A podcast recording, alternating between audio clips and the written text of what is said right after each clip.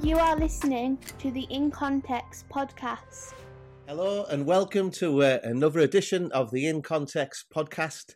Uh, today we are joined by Dr. Robert Smith Jr., uh, a preacher and professor from uh, the United States. Uh, welcome and thank you very much for joining us, Dr. Robert Smith.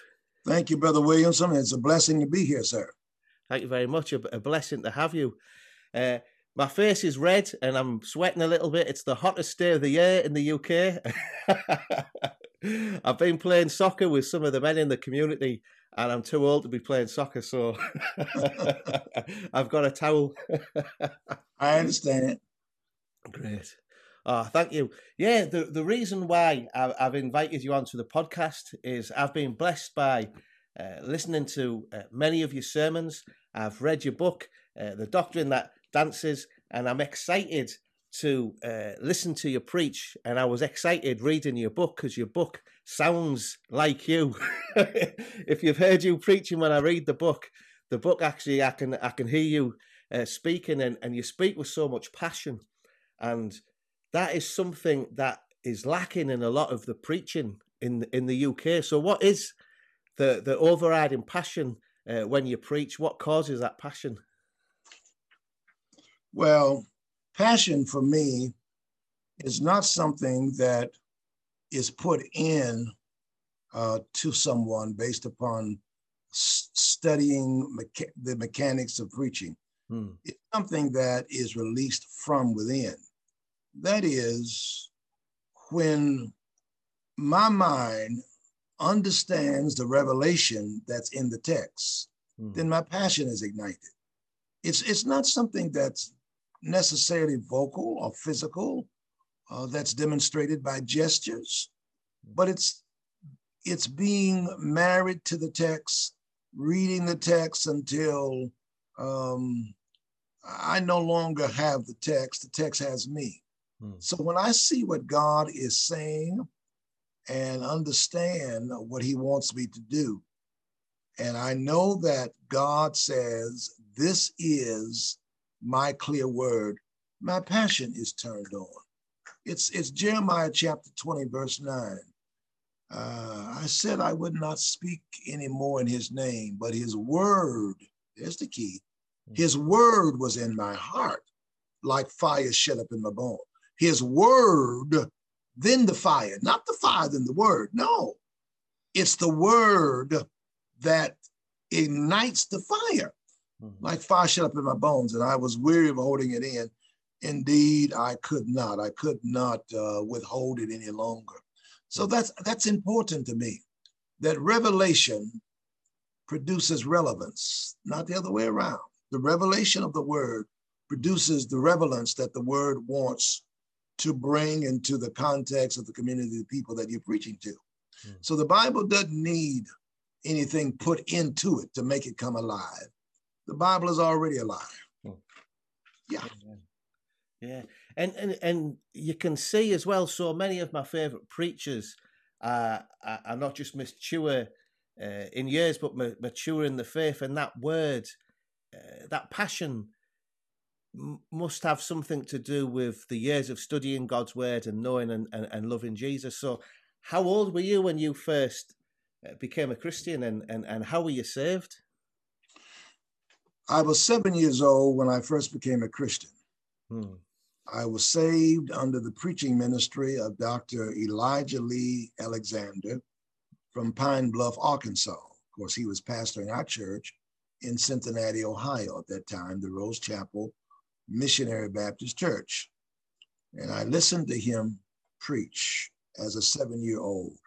Obviously, I didn't understand the depth of the doctrinal uh, proclamation that I understand now, and I'm still understanding what I'll never fully understand because the Bible is incomprehensible in terms of mining uh, the depth of the riches of its profundity. You mm. never get to the bottom of it. Oh, the heights, the depth, the breadth, the width of the love of God. I mean, you you just can't. So it's always an investigation. Uh, and so I heard him preach, and his preaching always included um, this idea of theology of the cross and the theology of glory. Hmm. Crucifixion, resurrection, always, always. I don't care if he's preaching on tithing. I don't care if he was preaching on uh, thou should not uh, commit adultery. I don't care what it was. It was always going to be a theologia um, crucis or and a theologia gloria, theology of the cross, theology of glory. Mm-hmm. That was foundational for his preaching because he understood what Paul had expressed in an entire chapter, 1 Corinthians 15. If Christ be not crucified and risen from the dead, then all of our preaching is in vain. Mm-hmm. And so that was foundational. They represented the twin pillars. I believe that faith comes by hearing, scripture says in Romans 10 17, and hearing by the word of God. By that simple faith mm, in the profundity of the gospel, which I'm still preaching and can't st- and cannot um, completely understand God's grace for me, a sinner, unworthy, undeserving, and yet I have to preach it because it's it's the best news in the world.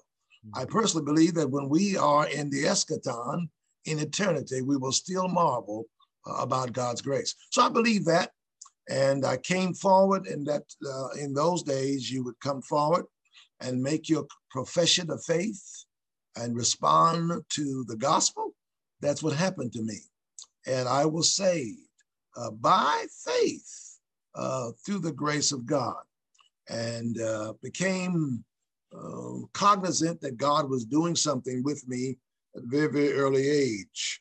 Uh, accepted my calling, hmm. which took place uh, before I was even conceived, according to Jeremiah 1.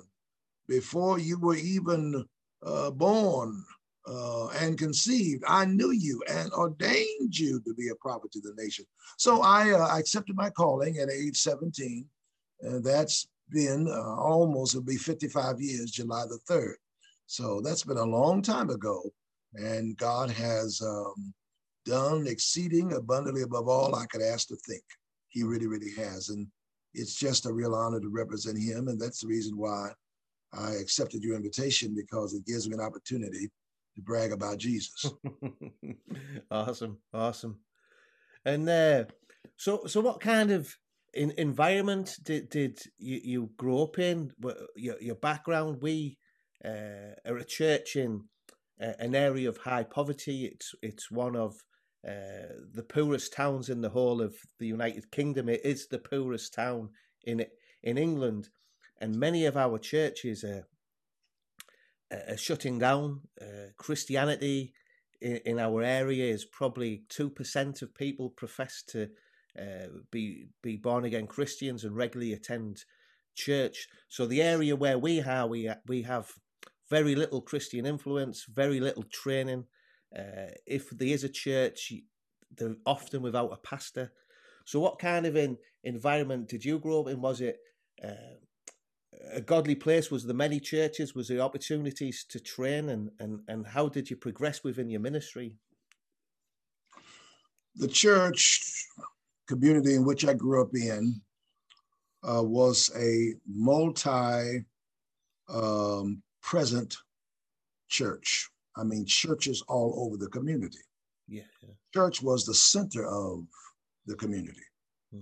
Everything that happened uh, basically uh, took place as a result of the church. Recreation, you went to the, the church, recreation, youth groups, mm. church. If you wanted to date a young lady, you went to the church. Hmm. Uh, the church was everything. Mm. a black community, African American, um, uh, was uh, the, was a church in which I, I attended. Hmm. Um, the, the, the church, I would say that particular community I grew up in was poor, mm. Not as poor probably as what you're talking about, but um, my mother and father worked. We rented our houses. People rented in that particular area, not owned, but rented. Um, we went to a, a, a school, African American. The churches, as I said, were African American. Um, not a, a great deal of sloth or laziness. These were industrious people. Uh, they were people who had, uh, many of them migrated from the South, hmm. uh, Georgia, Tennessee, Mississippi, Arkansas, um, because they wanted a better life. And so during the 1920s, the time of the great migration of African Americans from the South to the North, seeking a better life, uh, my mother and father uh, came actually to Cincinnati, Ohio, where I live and have lived now for 68 years. Uh, they came um, from Knoxville, Tennessee. That's where we were born. That is, that's where I and my siblings were born. My mother and father were from Cincinnati, from from um, Georgia, and so this was a community in which a great deal of pride uh, was taken in in terms of people owning something, having something. We didn't have a car. My family didn't have a car until I was um, a grown man. Uh, we used the city transit. We walked. Um, we took cabs. We rode buses, uh, etc. Uh, and so that's the kind of community it, it, it, was. Church was everything. We we'd go to we'd get up in the we take our baths in a tin tub on Saturday night. We'd be in Sunday school at nine o'clock uh, to about nine, about 10, 15. Sunday school would be, and church would end, would start morning worship, one service, 10.30, and we it may last till one o'clock, two and a half hours. We'd be there a long time. Have dinner the afternoon after the service, morning service was over. Uh, in, and, and had uh, service at 3.30. That's two more hours.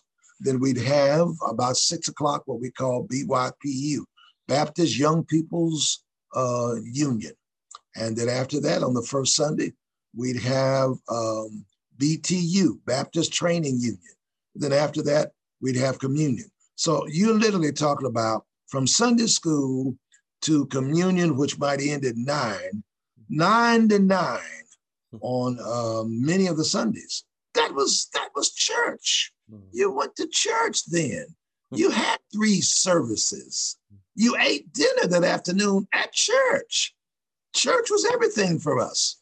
Yeah, so um, very serious about Christianity and about the Baptist faith then, um, and also very serious about life. I can just remember uh, going, the, the Sabbath was important. You didn't go to the picture shows or the movie theaters, as we call them today, on Sunday. No, in fact, you didn't even dance as far as rock and roll. That's worldly. You don't do that. Christians don't do that. And the way that the women were dressed, they would wear long dresses and so forth and so on. The church governed all that stuff. Yeah. Wow. So so how how did you go from being a, a child and a young man attending church into ministry. What was that transition and and your training, and uh, when was your call realized? Well, at age nine, I became a Christian at seven. At age nine, my pastor, Dr. Elijah Lee Alexander, made me uh, what they called then a junior deacon. Hmm. Now, that has no authority with it. What it did was to position you so that you could be with the older men, the deacons, who led the devotions, that is, who opened up the services and um, who led the prayer meetings on Wednesday night. My daddy was a deacon. So I got a chance to sit up on the front row with him. My feet, of course, never touched the, the ground as I sat uh, in the pew. And when they got up to open up the morning service on Sunday morning, uh, then I got a chance to stand up with him, sometimes to read the scripture, sometimes to pray, sometimes to participate in the singing. Uh, that was important. It was part of my formation. Hmm. Uh, Dr. Alexander insisted upon me knowing the 24 articles of faith verbatim 24. What do you believe about creation? What do you believe about angels? What do you believe about the Bible? What do you believe uh, about grace? What do you believe about heaven and hell? I had to know that. Nine years of age, I had to know the Baptist Church and Covenant. Uh, believed, I haven't believed uh, by the Spirit of God to receive the Lord Jesus Christ as our personal Savior, and upon the profession of our faith, having been baptized in the name of the Father, Son, and Holy Ghost, we do now in the presence of God and angels assembly, uh, most solemnly and joyfully entering the covenant with one another as one body in Christ, and on and on and on and on. I hadn't thought about that, but that's just in me. I had to know that at nine years of age. I was teaching the deacons class at 14. Hmm. I was having um, home Bible uh, study class uh, at 14, gathering chairs from the church and going and knocking on doors and having uh, persons in the community to come to our apartment, my mother and father, that's where we live, hmm. uh, and I taught Bible. I had no idea the terms I'm using. I had no, I didn't know the term evangelism. Yeah. I didn't know the term outreach. I didn't know the term home Bible study uh, classes. Yeah. I just did it. I, I had no idea what I was doing when I would go to the mothers board meeting and I would sit with the mothers and listen to them sing the old hymns. I had no idea God was forming me in terms of, of biblical hymnology. Mm-hmm. And to go and gather bulletins from the churches in our community uh, and visit the convalescent centers, the nursing homes, because I wanted to be with the older people. Had no idea. These from, from different churches. I didn't know them. Hmm. I just felt a call to visit. Here I am, 14, 15 years of age, knocking on the door of the hospital of a woman that's 88 or a man that's 90, because I just wanted to pray with them. Hmm. I, I didn't know what I was doing, had hmm. no idea. And I don't say that arrogantly. I hmm. only say it because I'm amazed at how God was leading me and preparing me for what He was preparing me for. And so I would teach when it was allowed at that time Bible courses in my high school. Mm-hmm. I never went to a prom. Nothing wrong with going to a prom, mm-hmm. but I didn't have time for going to proms. You know, God had called me, and uh, I must be about my father's business. At age 27, I was called to pastor. So 17, I'm called to preach. 27, I'm called to pastor a church. And I pastored my home church uh, for 20 years. Uh, eight years I served as the assistant pastor. So 28 years in that particular church. Then I went on to um, teach at the Southern Baptist Theological Seminary. And now I've been at Beeson Divinity School in Birmingham, um, going into my 24th year. So that's uh, that's kind of what it is about Robert Smith. Hmm. Awesome. Really encouraging to hear about junior deacons and how uh, young boys were encouraged by the fathers. Uh, they sat amongst the older men, uh, learning God's word and, and, and being shown how to be godly men. So that's one of the things in the area where we live is fatherlessness. We have uh, some of the housing estates, uh, which uh, a bit like the projects in the states, we call them housing estates where, where we live. Uh, up to 60% of households are, are, are fatherless. Uh, I grew up in a fatherless home and I'm a first generation Christian. So I never grew up knowing how to be a man, never mind how to be a godly man. So hearing about these junior deacons is something exciting. And I'd love to see something like that within our churches for these young boys and men coming in. And uh, wow, that's just awesome. Just I, I, never knew that junior deacons existed. That is uh, just so encouraging to me as as a, as a first generation Christian and ministering to many fatherless boys. I'd love to see that type of thing within within our church. But you know, Ian, in our uh, African American culture, that was typical. Yeah, it's what we call, particularly preachers, fathers in the ministry. Mm-hmm. You know, like there was a school uh, for the young prophets in the Old Testament. Mm-hmm. Um, we had as young preachers our Elijahs for the young Elishas, hmm. and our Pauls for the young Timothys, yeah, yeah, yeah. and our Joshuas for the, um, the our uh, Moses for the young Joshuas. It was just that way, so that uh, we didn't know the word tutorial, but we were being tutored. We were being mentored. We didn't know that word, it was always the older preacher who trained. We didn't have a, a, a lot of ministers necessarily mm. who had theological training mm. in our community, not necessarily. When I say I'm talking about going to an established, accredited um, seminary or Bible college, mm. uh, men had to work. Uh, and so, but it was those, it was those deacons, it was, it was pastors like Dr. E.L. Alexander, my childhood pastor who trained me mm. and who tutored me, who stretched me, who challenged me, who confronted me, who critiqued me, who corrected me. Mm. So much so that uh, the soil, Robert Smith, that the seed of that teaching was planted in has enabled me to grow. Um, and without it, I don't know where I would be. Mm. Awesome. Yeah, really encouraging because many of the men, well, not many men from our communities become Christians anyway, uh, and very few go on to ministry training. And the odd people who who do go on to seminary, all the seminaries are in the south of England. They usually move down south to train.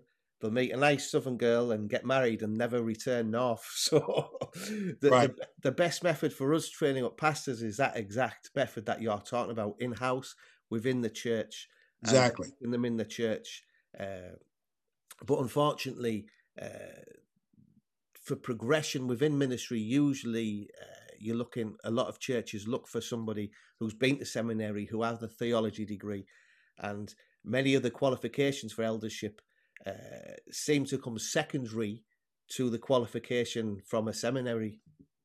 Do you have similar problems within within the US, where where a, a bachelor's or an MA in divinity would seek higher than uh, the biblical qualifications. How do you mean that? Help me to understand what you're saying. Well, a, a lot of churches that I speak to, when, when they're looking to recruit pastors, uh, they, they want to find out what, what degree they've got, where they're trained, uh, rather than if they're hospitable and when was the last time you had somebody around your house for something to eat. So the biblical qualifications seem to be an afterthought against the theological qualifications. Yeah, that's unfortunate. I think that's true. I don't think it should be either or. I think it should be both and. Mm-hmm. Um, some of John the Baptist didn't have a degree. Yeah, yeah. But Jesus says there's no one that's ever been born that's greater than John the Baptist. Mm-hmm. So um, I think if an individual has opportunity mm-hmm. to be theologically educated, uh, that individual ought to do that, mm-hmm. uh, as well as being hospitable, mm-hmm. as well as being serving the community. I mean, the greatest, the greatest title that anyone can have is the title of servant. Mm-hmm. That's the greatest title. That's what you want the Lord to say in the end. Well done, thy good and faithful, not doctor, not professor, mm-hmm. but servant. Mm-hmm. And so when a person has an opportunity, not for the degree, mm. but what the degree can do in terms of imparting mm. greater knowledge to the people that this particular minister serves. So it's not about the degree, it's about being equipped. That's exactly what uh, 2 Timothy 3.16 is talking about. All scripture is given inspiration of God and is profitable for doctrine, for reproof, for correction, for instruction in righteousness, that the people of God might be perfect, that is complete, thoroughly furnished in all good works, to equip them, to equip others. That's what that's what what it's all about ultimately. And so if an individual can obtain greater knowledge so that that individual can impart that knowledge, impart that knowledge, then that ought to be that I think that's great. But I, I would much rather have someone who has absolutely no education, but who has a heart for people, who loves people. That's what Jesus asked Peter. Do you love me? Then you feed my sheep. You demonstrate that. It's the love for people. And if you really love people, then whether it's um, a correspondence course uh, over um, video or whatever, then because you love them, you want to give them the very best that you can give them, whether it's through theological education or not. Um, far too many persons are theologically educated, but spiritually bankrupt. And that's not good because all you're doing is just appealing from the neck up. You're not going down to the head. Everything is cranial. None of it is cardiological. And when you change people, you don't change them informatively, you change them transformatively. That has to be a heart matter. And that's um, that's what we need. Yeah, and that, that leads me on to my uh, next question, which many of the uh, seminaries, uh, although they're technically open to people of all backgrounds, realistically, they're open only to those who can afford them or have the qualifications to get there in the first place. So many of people from our communities uh, don't have the qualifications which would allow them to study a theology degree or get into the seminary. So within the UK, we tend to churn out the same type of people, usually the white, middle class, academic, uh, generally from the south of England. So that then produces most pastors are, are, clones of uh, their teachers. They're, it's like a, a, production line of white middle middle, middle class academic uh, Englishmen, which there's nothing wrong with that. But when that is the only preacher you've got, it sets uh, a subliminal message that if you're not white, middle class, or academic, then your place is in the pew and not in the pulpit. Do you have a similar problem within the US where you talked about uh, when you grew up, not many people had theological training, they had to uh, study in the church and work to uh, supplement their, their pastoring. Now, education has become available to more people. Do you feel you're losing something uh, from what you had when you grew up as a boy within the pastorate? Well, again, I don't think it's either or. Hmm. There's a difference uh, between being um, educated. Mm-hmm. You can be educated and yet, in a way, not be astutely informed. And this is what I mean by that. A person can be educated and understand systems, lot of information. Uh, it's all heady, it's all cranial. Mm-hmm. Person can be astute, astutely informed and see how the Bible uh, is univocal, univocal, univocal, univocal, one voice, how there is an interconnectivity, how there is redemptive history in it, how there is a mosaic, a tapestry, how it fits together, and maybe never go to a seminary mm. while the other individual can give you the structure and all the technicalities, but doesn't uh, see the life that's in it. Hmm. I mean, Khrushchev and other individuals who um, were um, uh, totalitarians, uh, ideologues, um, Hitler, you name it, can understand the, the outward, external uh, makeup of the Bible, like the Pharisees. Search the scriptures. Uh, John 5 39. For in them you think you have eternal life, but these are they that testify of me. You don't see me in it. You search the scriptures, but the scriptures testify of me, and you don't see me. You don't, you, see elements about life, but you don't see the life giver. You don't see me. And here I am standing in the midst telling you that before Abraham was, I am. And you're talking about you're not even 50 years old. I predate Abraham, I predate time. And so that's what I mean by that. Uh, a person can be um, intellectually um, educated, but not as astutely informed in terms of seeing um, what the Bible is all about. And the Bible is not is is a um, is is a, a book about who. See, it's it's it's it's a who book. It's a book about Christ. Pilate is asking in uh, John 18:38, what is truth? And Jesus, who is the truth, is standing right in front of him. What is truth? It is not what is truth, who is truth? And I'm standing before you, and you're dealing with a proposition. What is truth? I'm dealing with reality. I am truth. I am the way, the truth, and the life. And so I, I think with the internet and information, that is just uh, just um, replete in terms of our own exposure to it. There's no reason for a person not to be astute, astutely informed. Doesn't have to be um, educated in terms of a degree from a school. Mm. But to be astutely informed with everything that's available, I mean, I've never met you before. Not that my sermons would mean anything, but now you learned about me, then you went to the internet and listened, and whatever you heard, if the Lord used it, you got in touch with me, you're having a conversation. Mm-hmm. We've got that. So there's no reason for an individual not to know um, individuals that God is using in a great way, not to understand concepts of scripture, theology.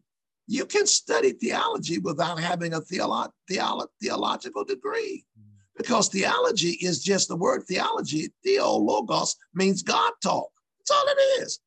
You're talking about God, you're thinking about God, that's it. Rather than somebody who has a the- theology degree who might talk about God but don't necessarily know God. Mm.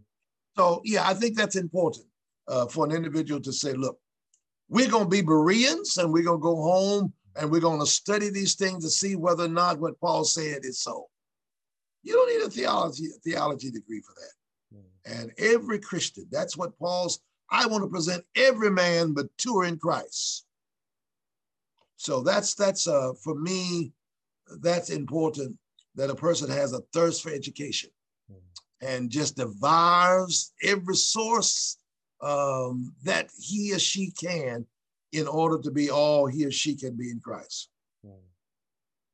And and how what what would be your advice for people who uh, find that education, who find that knowledge, which uh, is so exciting? Uh, the more information you find out about Jesus, uh, the the the more uh, doctrines you begin to understand how do you keep that balance of the knowledge you're learning about Jesus, but keeping your personality within your preaching? Where uh, sometimes I've been encouraged to tone down my personality. Uh, in in England, many people think humour and emotion should be kept outside the pulpit, and a lot of preaching is encouraged to be more a lecture style uh, than a passionate side. And and people talk about there not being a culture in the church, but there is a very big culture in the UK church. It's it's not recognised because it's uh, the majority culture. So so everyone uh, who goes to church doesn't realise that the majority culture is is is middle class uh, and academic, whereas the working class people, people from my background, would probably relate more to your style of preaching. Uh, a lot of white working class man from the from the UK gravitate towards the African American preaching because the narrative style of preaching, the the imagery, the passion, uh, we find that more relatable than the the middle class preaching from the white English people. Uh, so, what do you think about personality and in your preaching, and how do you keep that? Well, you use the word style. Hmm um, or a demonstration of of your presentation mm. that comes out of your own personality. Black preaching, African American preaching, and no preaching actually is monolithic. monolithic that is, one type. Mm. That's what monolithic means one stone, one type. So when you hear a Black preacher, you can't say, well, that's that's Black preaching because all black preachers are not the same mm-hmm. in style. All white preachers are not the same in style. All Asian preachers are not the same in style. Mm-hmm. All um, uh, Latin preaching uh, is not the same in style. All uh, Native American preaching is not the same in style. Mm-hmm. You've got different styles in one type of preaching, you know, if you want to call it a type. So that means the reason that's the case is because of the personalities of the preacher. Hmm. Everyone has a personality. One of the reasons we struggle with what you just got finished saying is hmm. we're trying to produce cookie cutter preachers hmm. so that everybody is modeling uh, or trying to follow after the model of a certain kind of preacher. That won't work. Listen to the definitions of two persons that we respect really well. One is Phillips Brooks, who was one of the two great orators uh, in American preaching in the 19th century. Anglican preacher, Phillips Brooks. Um, he did in his Lyman Beecher lecture series, uh, he did uh, lectures that dealt with human personality as far as the preacher.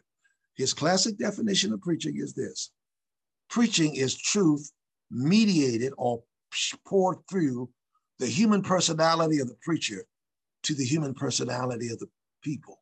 Hmm. The human personality of the preacher to the human personality of the people.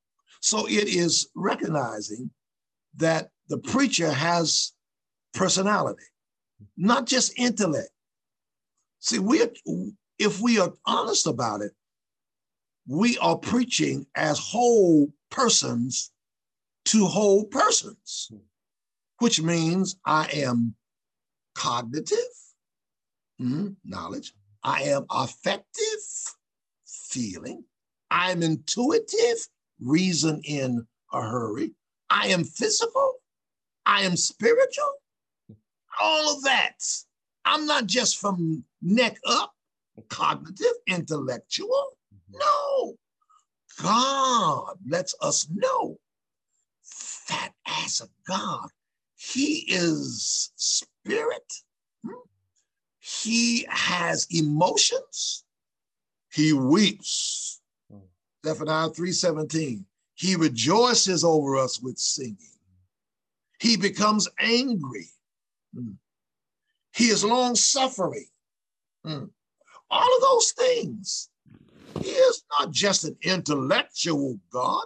He enters into a relationship with us. He yearns for us, particularly mm-hmm. like the prodigal son's father did for the prodigal son, yearning that he would return. So if I take and preach from the neck, from the neck down, then in essence, I become beheaded from the neck down. I'm just preaching to the heart. It's cardiological. I'm preaching for feeling. Hmm. I'm preaching for affection. I'm preaching for emotion. That's being beheaded. Just preach from here down.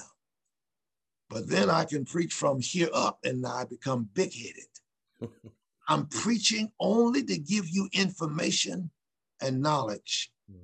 I don't want you to feel anything. Hmm. I don't want you to experience emotion at all. Here's the other preacher, not just uh, 19th century.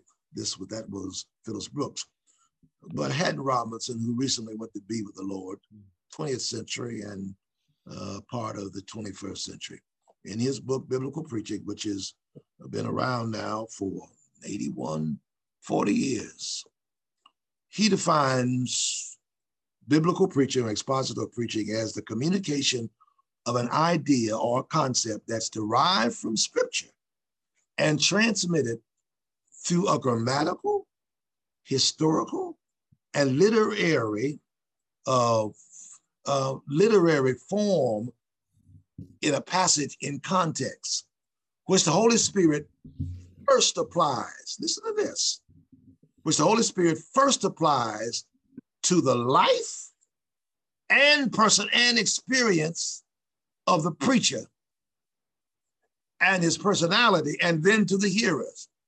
So it applies to me first. It comes to me first and goes through me to others through my personality. Your personality is different than mine, like a snowflake, like a fingerprint, none the same.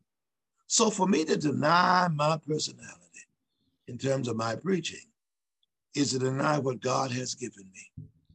Mm. Thomas Merton, the Trappist monk, says there are two kinds of cells. Cells, S-E-L-V-E-S. Number one, there is the projected self. That is the self that we want other people to see. We put our best foot forward so that we're always the heroes and the heroines of our illustrations. Mm-hmm. People never see our scars, they see our stars. They see our heights, they never see our depths. We hold everything in. That's the projected self. Mm. And trap the Trappist monk Thomas uh, Merton says, that's hypocrisy. And God cannot have a relationship with hypocrisy. Mm. But then there's the real self, the self that you let out, mm. that's transparent, that's revealed, that's on display. So the people see you as a real human being, a Jesus who could speak and the winds will go back to the four corners of the earth, and a Jesus who could lie down in the boat and go to sleep because he was tired. Ah, so that that that's important to be able to not force your personality, but allow it to be seen. This is what Paul says in Romans 12 and 2. He says, But be not conformed to this world, but be transformed by the renewing of your mind. Clarence Jordan, who was a PhD in Greek from the Southern Baptist Theological Seminary in Louisville, Kentucky, writes a paraphrase of the New Testament called the Cotton Patch Version of the English Bible. It's a paraphrase. This is how he paraphrases Romans 12 and 2. Instead of saying, Be not conformed to this world, he says, Don't let the world squeeze you into its mold. Don't let the world squeeze you into its mold. What I'm saying to you and to me and to all of us, don't let any culture squeeze you into its mold. So you have to fit them and be um, uh, disingenuous to who you really are. No, I want to preach in light of the eschaton.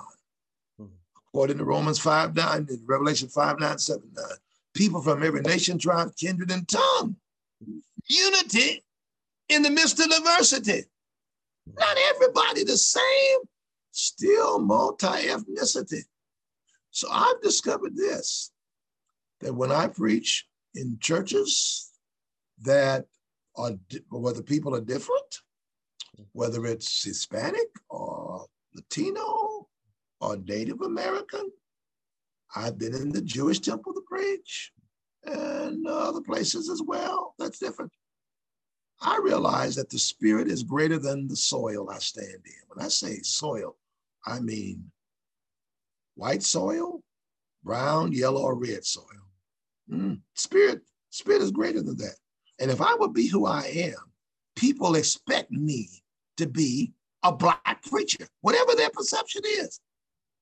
They're for me to come and try to be anything else than that. So I'm going to try to be like this preacher, that preacher. That's you know that that is totally different than um, that I am in order to get accepted.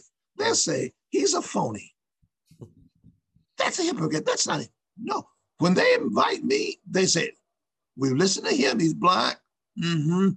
And there's something about his blackness that's going to come out. We expect that. I'm going to preach the way God gives me. And the thing that counts is not my style ultimately, it's my substance. Mm.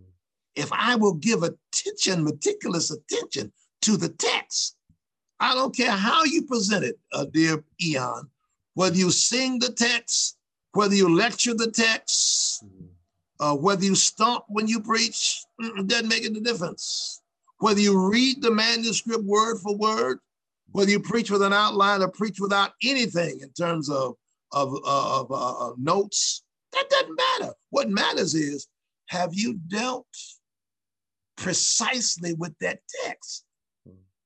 And the gospel will save you whether you sing it or lecture it. Doesn't matter. so be who you are and don't try to change the culture. Change the people by the word in the culture, and then you'll have a multi-ethnic uh, climate, climate, which I think is healthy. And we will get, we will begin to appreciate each other for our differences because we want to be different to make a difference. Mm-hmm. And then anticipate the kingdom of God, which will be a multi ethnic. Mm-hmm. Awesome. Exciting. Yeah. And Ephesians. Uh, Ephesians 3 is what excites me that that final uh, how now that uh, even the angels are, are, shocked at what God is doing, bringing Jew and Gentile together and uh, that is something that I'm longing to see. It's it's a lot slower than than I'd like to see it, but uh, yeah, and and to see more people uh, from the backgrounds uh, that we're not seeing in the pulpit. I think at the moment the the pulpit.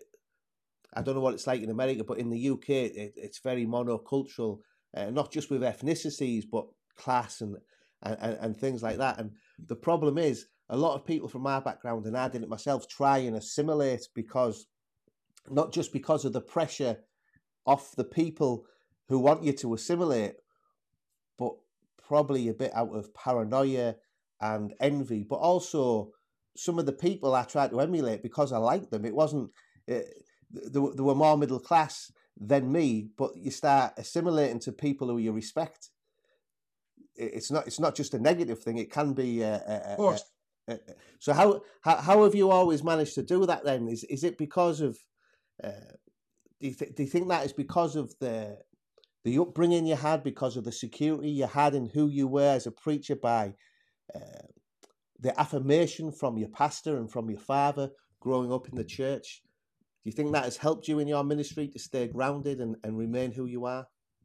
Yeah, it, it has, but I, I think that you only find yourself mm-hmm.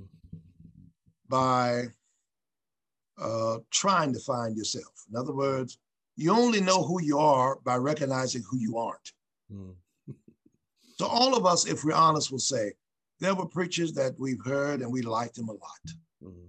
Some of us will be honest enough to say, and we tried to be exactly like them. Mm. I tried to be like my pastor because he was such George Q. Brown. This is another pastor because he was such a tremendous presenter mm. and a tremendous deliverer of sermons. But I didn't have the voice, the vocality. Mm. And I didn't have a number of the other things he had. So I tried that. No, that's not me. No, that's not me. He's not, that's not me. I admired them. And I tried to imitate them. But by finding out who I was not, I finally discovered who I was.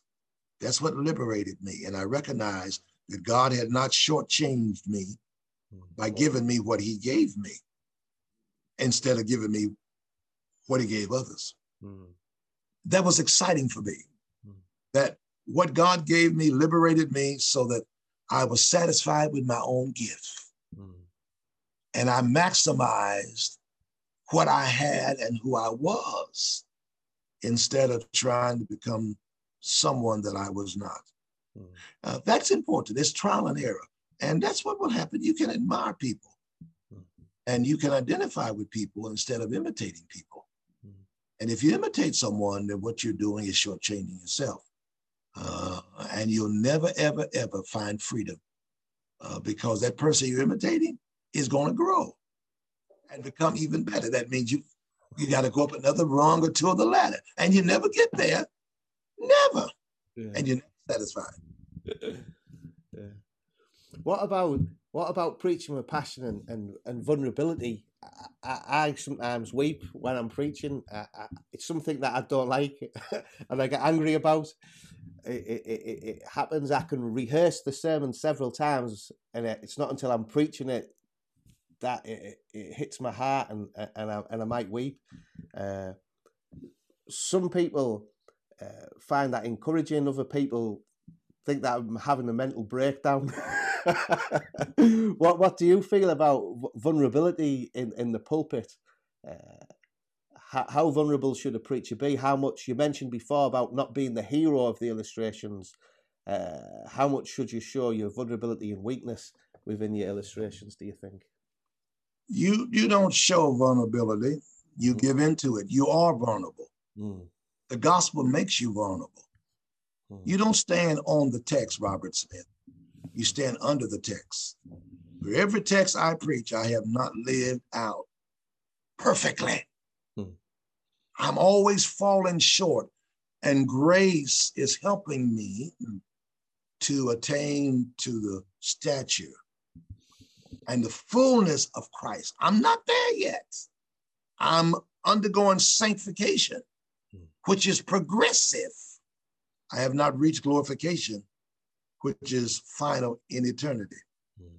So if you will preach with personality, human personality that God gave you, you're going to be vulnerable. Why does it? Why? Because you're not just mm. neck up. Your head down. It's all the way. It's all the way down. Um, Jeremiah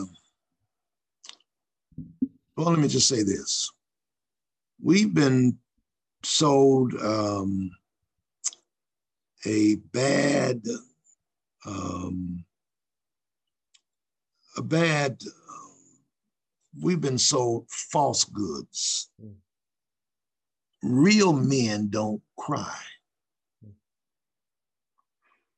And yet you hear Jeremiah that is thought of in terms of Jesus. Jesus asked the disciples in Matthew 16, Who do men say that I, the Son of Man, am? And some say, some say you're John the Baptist, some say you're Elijah, some say you're Jeremiah. That's pretty good.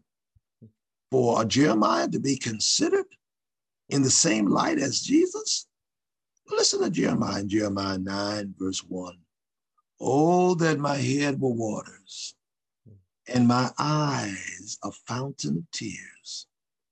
I would weep day and night for the daughter of my people. The weeping prophet. And Jesus was moved with compassion as he saw sheep scattered without a shepherd. And in Luke 19, verse 40, and Jesus wept over the walls of Jerusalem. Mm. And when we get to heaven, Revelation 21 and 4, and God shall wipe away all tears from their eyes. If you can keep from weeping, then what you're doing is, in essence, closing the pop off valve that God has given you for rejoicing and entering into of the personality of that text, because every text has a personality. Hmm. What are you going to do with a text um, where you hear God saying through Peter in First Peter 3 and 9, uh, God is not slack concerning his promises, as some people count slackness, not willing that any should perish, but that all should come to repentance. Can't you feel that? Hmm. That it it it, it hurts God he doesn't rejoice. Mm. It hurts God that some people will be lost and will rejected off of salvation. Every text has a personality, has an emotion. Mm. When you sit down and you look at a text, and that text gets you, it may get you when you're in the pulpit. It's what we call a delayed reaction, where you can take, like a medicine, you take medicine and it doesn't have its effect until later on. Mm. You look at that text, you get it down in terms of your exegetical work, all that. Then when you get up to preach and you start dealing with it, it gets you. And you must not grieve the spirit. Mm. When the spirit is moved upon, moving upon you, you must not grieve it because tears are language that God understands. And tears represent liquid love. And you hear Paul saying in Romans 8 26 and 27 that The Spirit makes intercession for us with sighs, groans that are too deep for He groans for us. And we can't groan when we preach. You got to feel this thing, not just understand it. You got to feel it. And sometimes you can't complete. Sometimes the most powerful moments in our preaching comes through broken sentences or interruptions where we can't say what we want to say. So when Paul goes from chapter 1, Romans verse 1, to chapter 11, verse 32, piling up prodigious mountains of doctrine, hmm. he gets as far as he can. And the next word in verse 33 is, Oh, the depth of the riches of the wisdom and knowledge of God. How unsearchable are his judgments and his ways are past finding out. That word, oh, he starts singing. He's been giving you doctrine. He's talked about pneumatology, doctrine of spirit. He talked about Christology. He talked about theology. He talked about justification, redemption, sanctification. He talked about all that. Then he says, oh, you got to get to that point hmm. where you have an old moments where you start feeling the significance of the grace of God. Hmm. And sometimes all you can do is just wave your hand. Hmm. And people can understand sign language. That means I'm full. I can't express what I'm feeling. Hmm. And so your tears will say for you what your tongue cannot say. You don't hold that back. Hmm. I know people think, well, showing your emotions is non-intellectual, then Jesus was non-intellectual. Hmm. Um, they don't want you to show emotions because they they think uh, that when you use emotion, you're trying to manipulate people. Hmm. All that stuff. Uh-uh. No, you don't manipulate people so much with tears. You manipulate people when you are committing malpractice in terms of how you use that text. That's how you manipulate them. Yeah. The tears can be sincere or they can be insincere. Mm. But what what what is the greatest um, act of manipulation is eisegesis. That is putting into the text what was never meant to be there, yeah. in order that you want to, in order for us to persuade them to do what we want them to do, rather than what the text says they must do. Mm. Yeah, definitely. Yeah, yeah. Oh, yeah, really. Inc- this is like three years of, of preaching training in, in one session. I'm so. Oh no, we're just talking, son. That's all. do, do you have time for a couple more questions? Or... That's what I'm here for. Awesome! Oh, brilliant.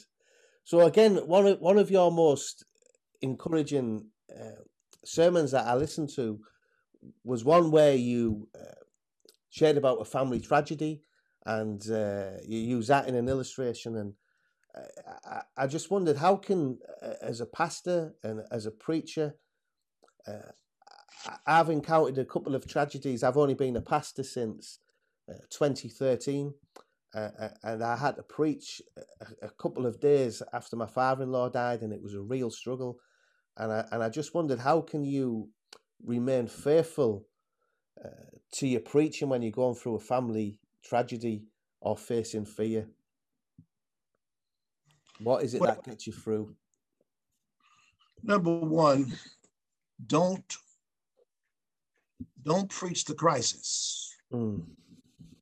Preach Christ, mm-hmm. who will give you what you need to deal with the crisis. Don't preach the issue. Preach Christ. That's really important. Mm-hmm. Um, don't preach about the storm, preach through it preach through the storm, not about the storm. Mm. Why is that important? If you preach about the storm, there are three ways of getting through this storm. There are 10 ways. No, no, no, no, no, no, no, no, no, no, no. No. Talk about Jesus. What did he do in a storm? Number one, he knew a storm was going to break out. Number two, he slept in the midst of the storm. Number three, he dismissed the storm. Peace be still. You talk about how he dealt with it. He didn't deny it, he knew it, and he was prepared for it. Now, if I'm honest, I have to admit, Jesus is right. John 16, 33. In this world, not you may have tribulation, mm. or you could have tribulation, or you might have tribulation. In this world, you shall have tribulation, mm. but be of good cheer. I've already overcome the world. And because I've overcome, you, you, you'll be able to overcome. I have to, I cannot preach a prosperity theology. I must preach an adversity theology. What we need is an adversity theology, not prosperity, because prosperity, in terms of theology, alone is not reality. John 16, 33, you're going to have it. You're not going to be protected from Christ. They will come, but you'll be kept in the midst of crises. It's not getting out of trouble, but it's what you get out of trouble. That is what you get by way of lessons, what you're dealing with in terms of Hannah. Mm. What he will do is keep Hannah in the midst of the storm and sustain her, and he's able to heal her so that she can and you can testify with greater faith. Our God is sovereign over anything land, sea, and above the earth, and even under the earth. God is able to do that. So I think that's important for you to preach through it because people are going to listen to you preach while you're going through your crisis. Mm-hmm. You've been saying all of this about faith and about trust the Lord, Psalm 27 and 1, is my light and my salvation. Whom shall I fear? The Lord is the strength of my life. Of whom shall I be afraid? Oh, no, no, no, no. And then your time comes. And they're going to see did Pastor Williamson really believe what he was preaching? Is he acting like it now? Or was that just preached during the days of the sunshine? How does he preach and how does he live this out? during the rain. Mm. And that's where your testimony becomes convincing. I've had God ask me during moments of crisis, do you really believe what you've been preaching? Hmm. Or do you just have a fair weather gospel? Yeah. And people watch you. You're not trying to prove anything, it's in you. You know, as has been stated, when you get to the bottom, you can say, I've been to the bottom and I found out that it's solid. It's solid. What I've been preaching is real. God is God. God is who he said he was, and he is. And I can trust him no matter what I'm feeling and experiencing. There's another thing. You got to believe it even before the crisis. You don't prepare for war during the time of war. Hmm. you prepare for war during the time of peace. That's what you do. You don't take your umbrella out just when it's raining. You listen to the meteorological report and the, the weather prognosticators say it's going to rain around 12, but you only get off to five. That means if you believe it, you take your umbrella when the sun is shining and at 12 noon, it starts raining. So when you get ready to go out, you got an umbrella. Mm. Oh, I left my umbrella at home. You didn't believe it. No, you take it before the rain comes. Mm. What you do. So preach through the storm. Mm. Preach before the storm. Preach in the storm. That's what you do. So that, uh, and sometimes what you have to do, and what I have to do, is to preach to myself. Mm. When there is no crowd, nobody around, I have to preach to myself. I have to talk to myself. You know, uh, Ian, God talks to himself. Sovereign soliloquy, self conversation. Let us make man. God says, let us go down and confuse their language, God says. Whom shall I send? Who will go for us? God is talking to himself. And if God can talk to himself and I follow him, then I can talk to myself. Robert, do you really believe what you believe? Isn't God able? I know it's tough right now, Robert, but God will bring you through. as David says in first, well, what's said about David, First Samuel 30, verse 6.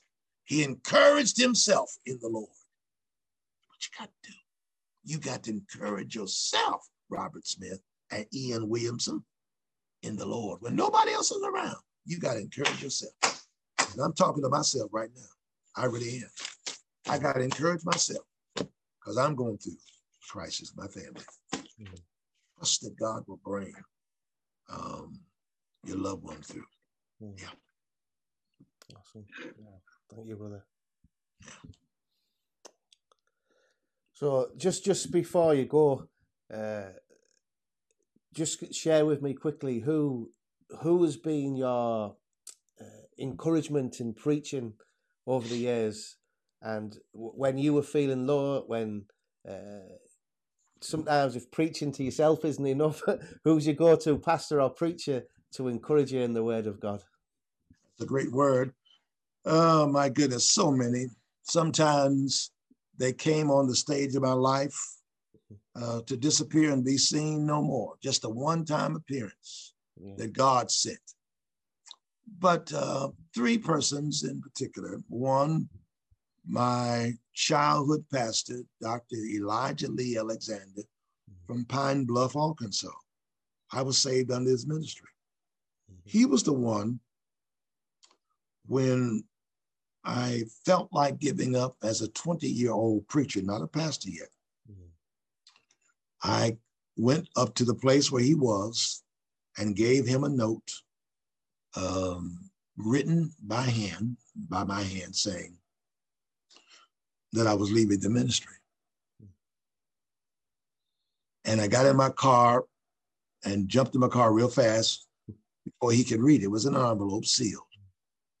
He found me and came to my place. He found I was married then, young pastor, young young preacher. He found me and encouraged me. I was in the Jeremiah state, giving my resignation. I said I would not speak anymore in his name. That was me. He was the one when I was uh, 19 years of age and I preached at his church. He was now pastoring a different church, the Shiloh Baptist Church in Newark, N E W A R K, Ohio, which is uh, not far from our state's capital, state capital, which is Columbus. And I was preparing to preach to his youth.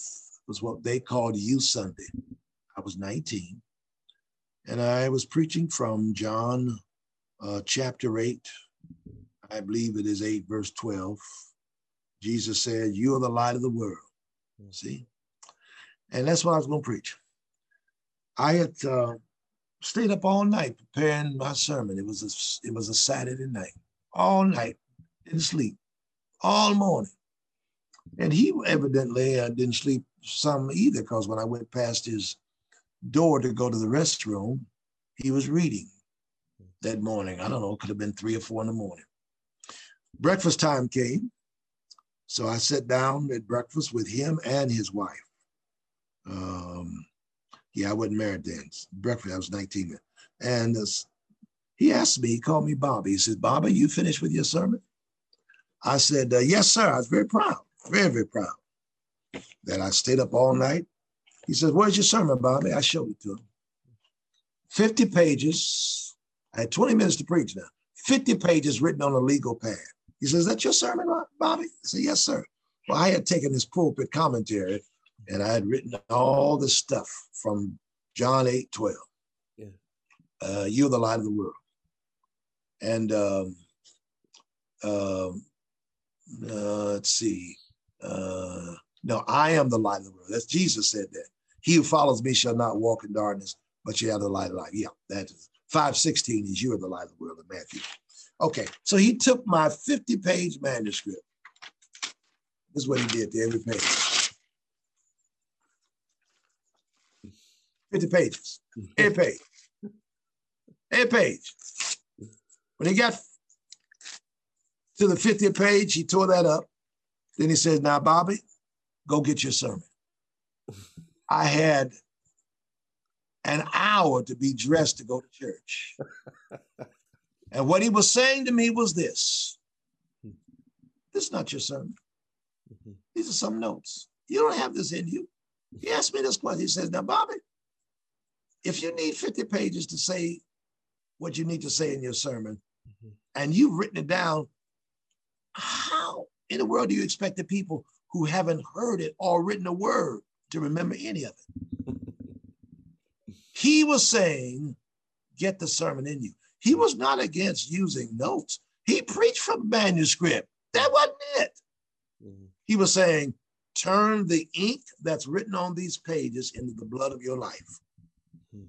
Let it get in you.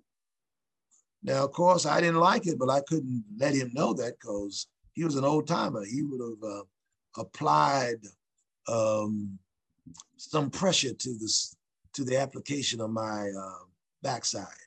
So I didn't do that. Uh, but he taught me something and that was internalize your message, brood over it, Mm. struggle with it, get it into you, know it. Whether you use an outline, notes, or let it go through you. It didn't go through me. I just wrote it on paper, piece of paper. So that that- he challenged me. I can go on and on and on about him. Mm. The other two persons, George Q. Brown, I love because of his delivery, passion. Mm. If he preached before hundreds of people, or as I saw him one time, I went with him. We drove about 200 and something, maybe 300 miles for him to preach at night. And there could not have been 10 people there. And he preached as if there were 10,000 people there. Because the crowd, that's not what lit his passion. The word lit his passion, and his love for the Lord lit his passion because he was there to represent the Lord. And he did not want to dis- disappoint the Lord. So I'm up here for these 10 people. I'm going to give them everything I have. It made no, made no difference how many were there. That, that was not it. So that that that touched me. Mm. If he could do this, as great of a preacher as he he uh, was, how can I hold back and not give my Lord and the people I'm preaching to everything I have? So it was his passion. The other one, E.L. Alexander, it was his correctiveness. But the third person is James Earl Massey. That's my last one.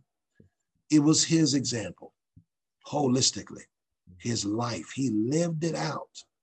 He and his wife were pregnant five times. There were five miscarriages. He never complained. He lived out what he preached. He was an excellent scholar. He was, he was everything to me.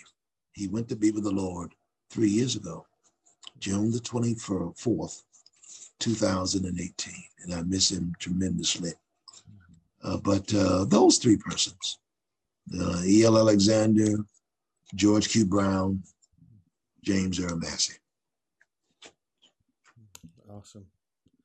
And just before you go, do you have any advice for young preachers like myself? Uh, yeah. If you had one piece of advice, what would you give to younger preachers? Well, I would say number one, wait on the wind. And what I mean by that is be a sailboat. Hmm. When I say the wind, I'm talking about Old Testament, the Ruach, Holy Spirit, New Testament, the Pneuma, Holy Spirit. A sailboat without any wind is just there. Hmm. It's when the sails envelop the wind that the sailboat moves. Hmm. Wait on the Spirit, the wind of the Spirit. Zechariah 4 and 6 is not by might, nor by power, but it is by my spirit, saith the Lord of hosts. Ephesians 5 and 8. Keep on being filled with the Spirit. Let your sails be engulfed with the wind. You can't do it no matter how smart you are, preacher, whoever you are.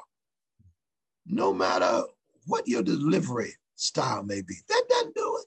It's not by your might, not by your power, but it's by his spirit. So let the let the wind of the spirit fill your sails.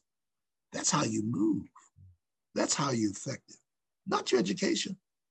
Fine by education. That's not it. Second of all, make sure you stop and pick up a towel and a basin and fill it up with water so you can wash the feet of other people as a servant. Never forget that you are a servant above everything else. You are sent to serve people, to minister to people. You're not just sent to stand up on Sunday morning and preach the gospel and ignore the folk doing week. Oh, no. If Jesus could wash the feet of the disciples, that is, get in between their toes, all that toe jam, those bunions, the corn. This is this is the God who stoops to serve.